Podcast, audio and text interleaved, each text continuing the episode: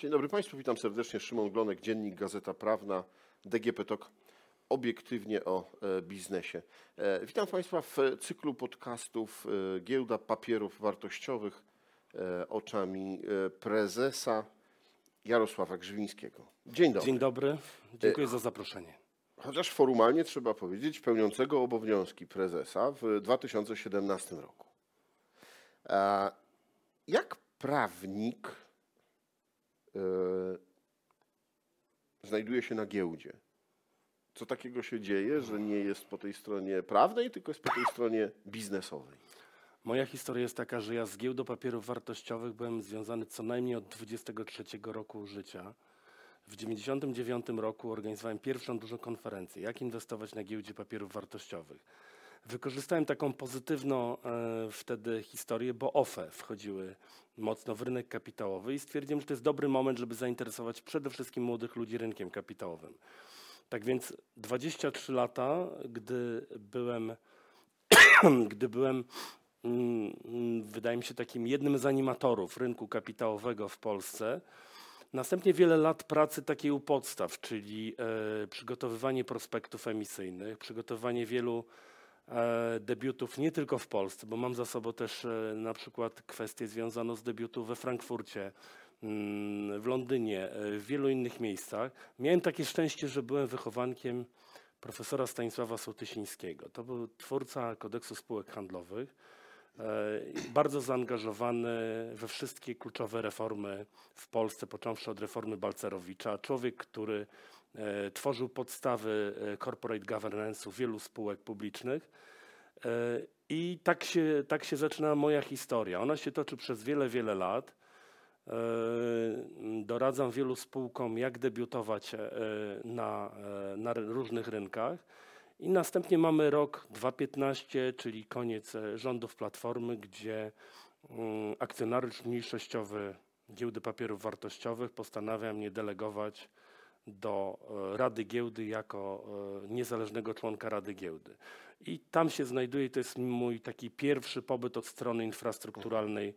Czyli na początek to był taki, e, taki styk, takie doświadczenie bardziej biznesowe, bardziej od tej strony E, klientów, e, ich rozwiązań prawnych, czy doradzania im, jak zadebiutować na giełdzie, to nie był taki, takie doświadczenie administracyjne. Nie, nie, nie. E, nigdy nie miałem doświadczeń w administracji. To było doświadczenie bardzo biznesowe i no, tych debiutów całe mnóstwo pamiętam. Między innymi Eurocashu, duży debiut, wiele wezwań. Były też delistingi, pamiętam, na przykład grupy Żywiec.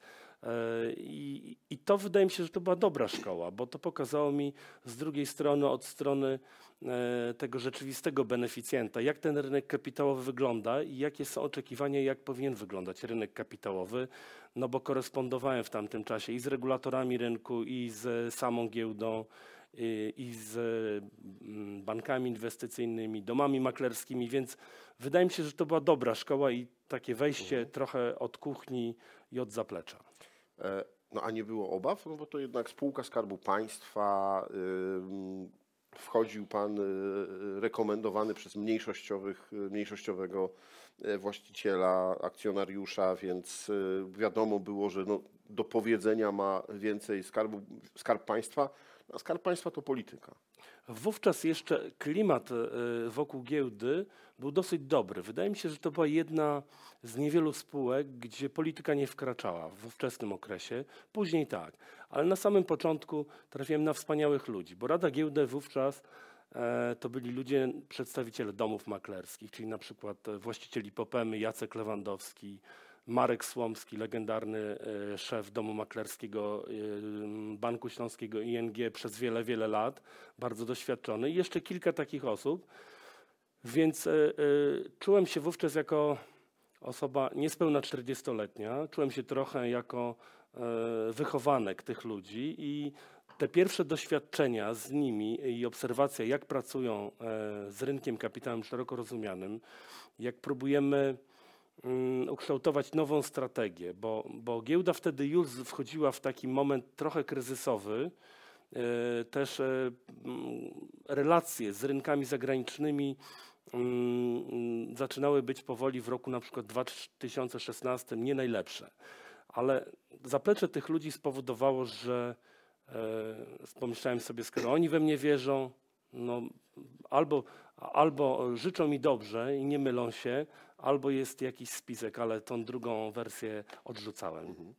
E, 4 stycznia walne zgromadzenie e, odwołało e, Annę Zalewską. Małgorzatę. Mm, Małgorzatę Zalewską, przepraszam, tak. Panią Małg- profesor Panią Szkoły profesor e, Szkoły Szkoły Handlowej, Głównej, tak. E, Małgorzatę Zalewską. E, I e, nas e, powołało e, Rafała Antczaka. Przez jakiś czas, dłuższy okres, n- KNF e, nie wydawał zgody, nie było wiadomo. Rafał Antczak e, wycofał się z bycia prezesem. No, nie został nominowany jeszcze, więc no, Został powołany, Został formalnie powołany. rzecz biorąc, został powołany. o, tu prawnik właśnie e, Został powołany, natomiast nie dostał zgody Komisji Nadzoru Finansowego. Tak? która jest mm, Waru- potrzebna, warunkiem żeby, tak, koniecznym, żeby sprawować tę funkcję. Mhm. Są oczywiście możliwe jakieś tam efemerydy, czyli pełniący, pełniący obowiązki lub różne inne. E, No cóż, no tak, by, by, ja rozpoczynałem to walne zgromadzenie. Z tego co pamiętam, 4 stycznia i obok mnie siedziała po prawej stronie e, Małgorzata e, Zaleska. Wcześniej spotkałem się z Rafałem Antczakiem. Właściciel zdecydował, że Rafał Antczak, którego ja znałem jeszcze z czasów, jak był partnerem w firmie doradczej Deloitte, wydawało mi się, że to jest dosyć rozsądny wybór.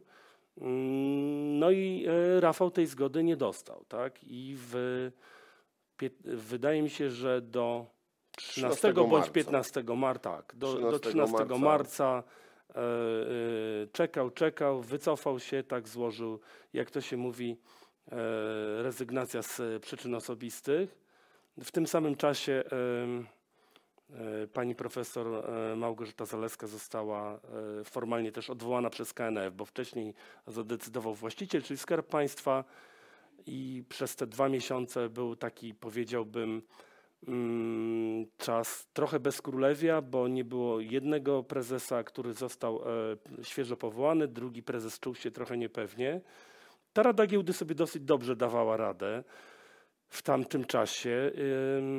Prezesem Rady Giełdy był Wojciech Nagel, ja byłem wiceprezesem Rady Giełdy wówczas, bo w tej Radzie Giełdy ciekawie kiedyś naliczyłem, że przeszedłem, nie wiem, 7-8 funkcji albo więcej. Czyli byłem e, e, członkiem Komitetu Audytu, szefem Komitetu Corporate Governance i wielu, wielu innych. To był dosyć dobry team tej Rady Giełdy i nie wiem, czy to nie była jedyna spółka w Polsce, e, która e, e, sprawowała rządy w sposób taki anglosaski, gdzie mamy executive i non-executive members of tam management board, czy jak tam to nazwiemy. I my trochę mieliśmy takie uprawnienia takich non-executive, czyli to nie była taka rada nadzorcza klasyczna spółki, gdzie rada się zbiera, żeby podjąć raz w miesiącu najczęściej określoną uchwały, tylko braliśmy udział w bieżących działaniach. E, Spółki też ponosiliśmy odpowiedzialność, też tak powiedziałbym, e, w cudzysłowie gospodarską, za to, co się dzieje e, na rynku kapitałowym szeroko rozumianym i na giełdzie papierów wartościowych. I, no i w tamtym czasie padła taka propozycja. No właśnie, bo Tak. ten, ten stan nie mógł trwać. Tak? No, musiał być zarząd. No, jeśli właściciel, czyli większościowy akcjonariusz, Ministerstwo Skarbu nadal y, nie chciało, żeby pani Zalewska była, e, pan Antczak nie dostał e, dokumentów, no to przychodzi moment, kiedy, kiedy co, dzwoni do pana minister, czy, e, czy koledzy z Rady mówią, słuchaj Jarek, musisz... Ja z ministrem wtedy ani z premierem na ten temat e, zupełnie szczerze e, mówiąc nie rozmawiałem. E, Otrzymałem taką propozycję ze strony e, e, członków Rady Giełdy. Mhm. Mamy taką kompetencję, kontaktujemy się z właścicielem, co dalej robić w tych sprawach.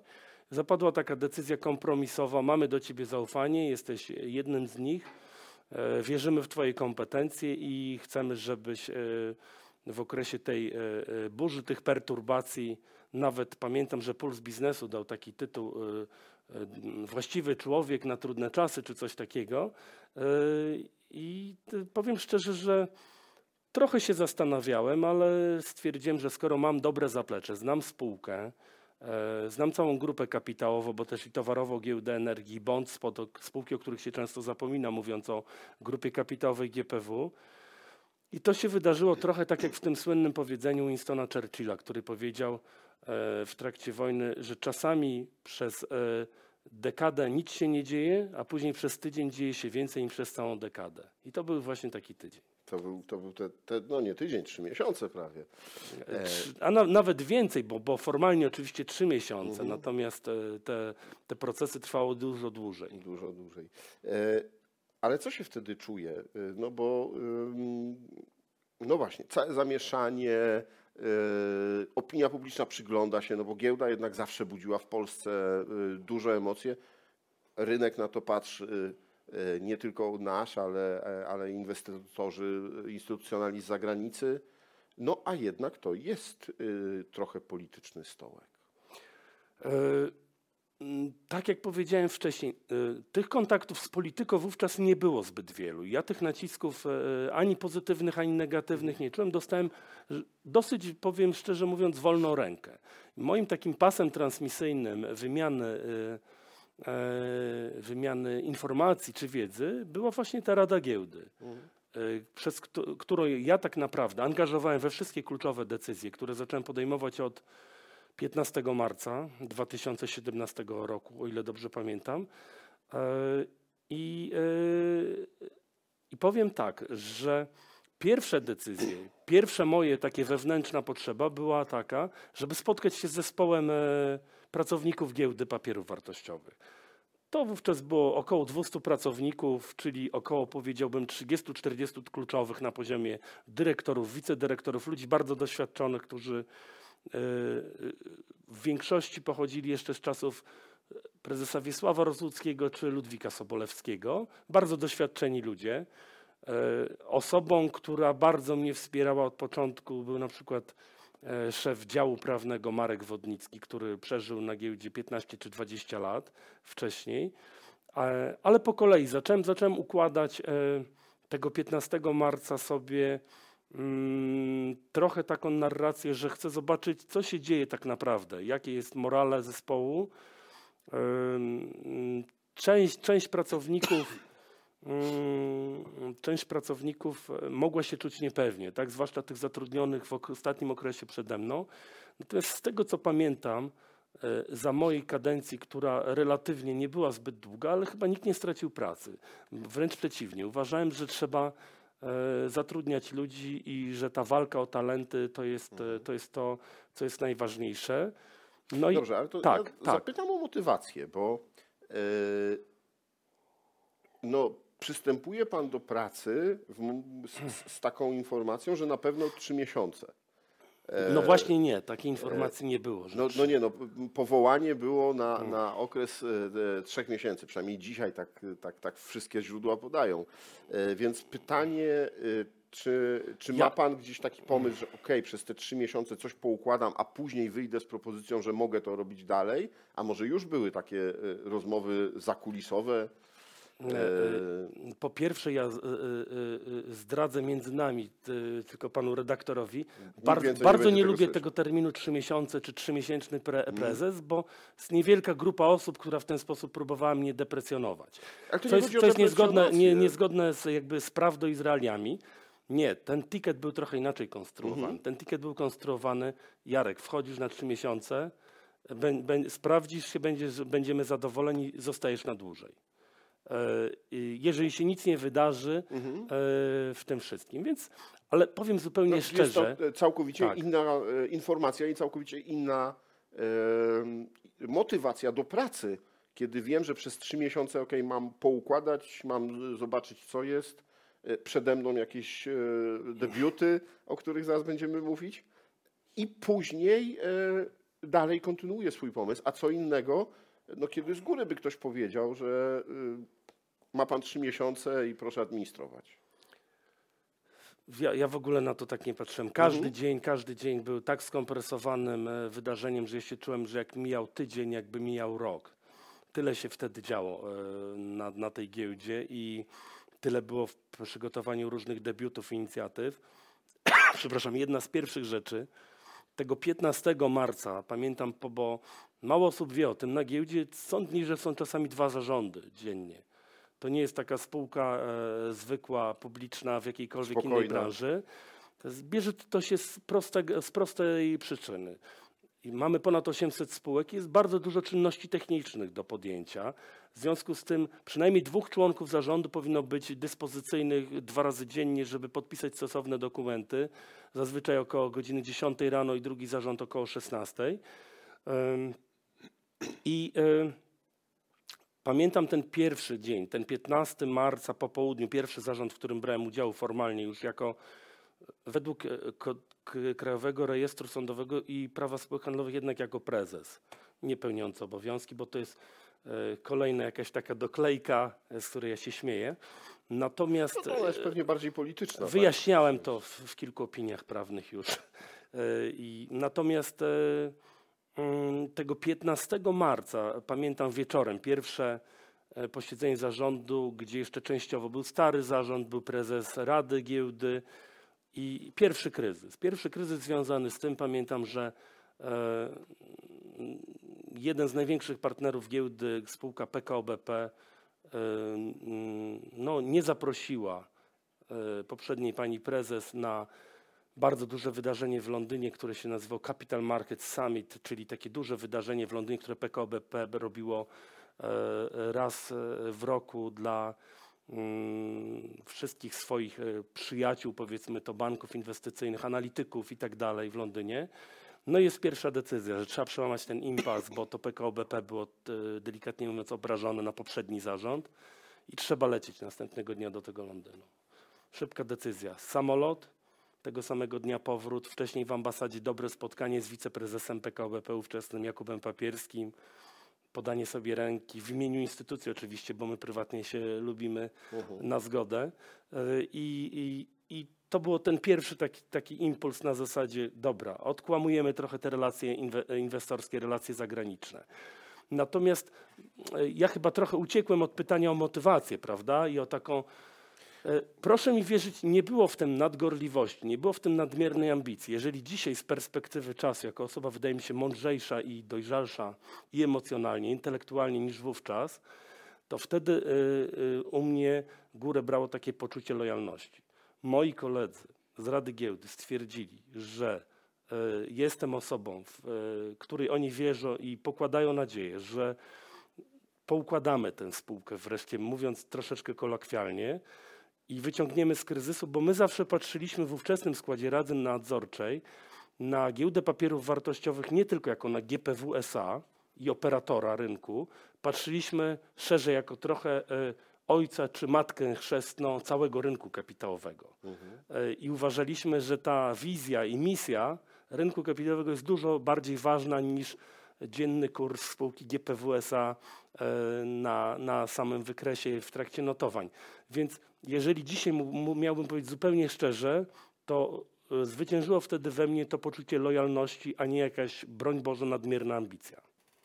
Bardzo szybko też musiał Pan e, przejść do takich e, działań no, administracyjnych, ale i też zapraszających do tego słynnego dzwonka, bo e, 11 kwietnia, czyli już nie 13 kwietnia, przepraszam, już niecały miesiąc później, debiut akcji Griffin Premium. E, Pamięta Pan, to było znaczne, bo Doskonale pamiętam. Doskonale pamiętam. Gryfin akurat się wpisywał w jedno z idei strategicznych, ponieważ e, ja wierzyłem wówczas, że rynek nieruchomości może stać się e, kołem zamachowym rynku kapitałowego poprzez produkt, który do dziś nie udało się wprowadzić w życie, czyli REIT, czyli Real Estate Investment Trust, czyli te fundusze e, nieruchomościowe, które na całym świecie debiutują na giełdzie, u nas w Polsce nie mogą. I nawet nazwa spółki Gryfin była specjalnie tak e, skonstruowana, że to było Gryfin Premium Re i dwie kropki, czyli miał być e, rate, dopisane po wprowadzeniu zmian legislacyjnych. Pamiętam spotkanie z Przemysławem Krychem i z Maciejem Diasem przed debiutem i uważałem, że to ma być pierwsza spółka tego typu. E, Polacy uwielbiają nieruchomości, w ogóle na świecie ludzie uwielbiają inwestować w nieruchomości i uważam, że to jest jeden z najbezpieczniejszych produktów inwestycyjnych, czyli połączenie rynku nieruchomościowego, komercyjnego z rynkiem kapitałowym. Prawdopodobnie niewiele instru- instrumentów e, lepiej nadających się na rynek kapitałowy. I ten debiut się odbył i e, pamiętam, że wówczas ten debiut odbywał się w takiej atmosferze, że to jest ta pierwsza jaskółka dużych funduszy inwestycyjnych, które będą notowane, nieruchomościowych na polskiej giełdzie.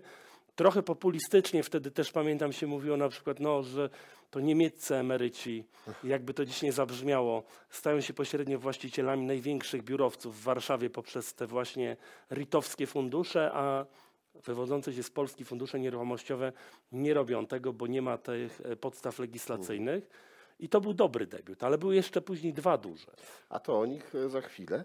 E, Natomiast e, wracając do tego, nawet Paweł Tamborski, z którym też rozmawiałem w tym cyklu podcastów, mówił, że próbował legislatora przekonać właśnie tym do, do, do nieruchomości, do tego, żeby wreszcie pozwolić czy wprowadzić ten instrument na giełdę. To nawet mówił, że próbował przekonać tym, że to zobaczcie, w Warszawie niemieccy, belgijscy, francuscy e, emeryci mają e, swoje emerytury e, zabezpieczone w tych nieruchomościach, a nasi nie. Zmieńmy to. Czy próbował pan też gdzieś lobbować za tym, żeby, żeby na tym rynku, no właśnie, zmieniło się, żeby instrumenty.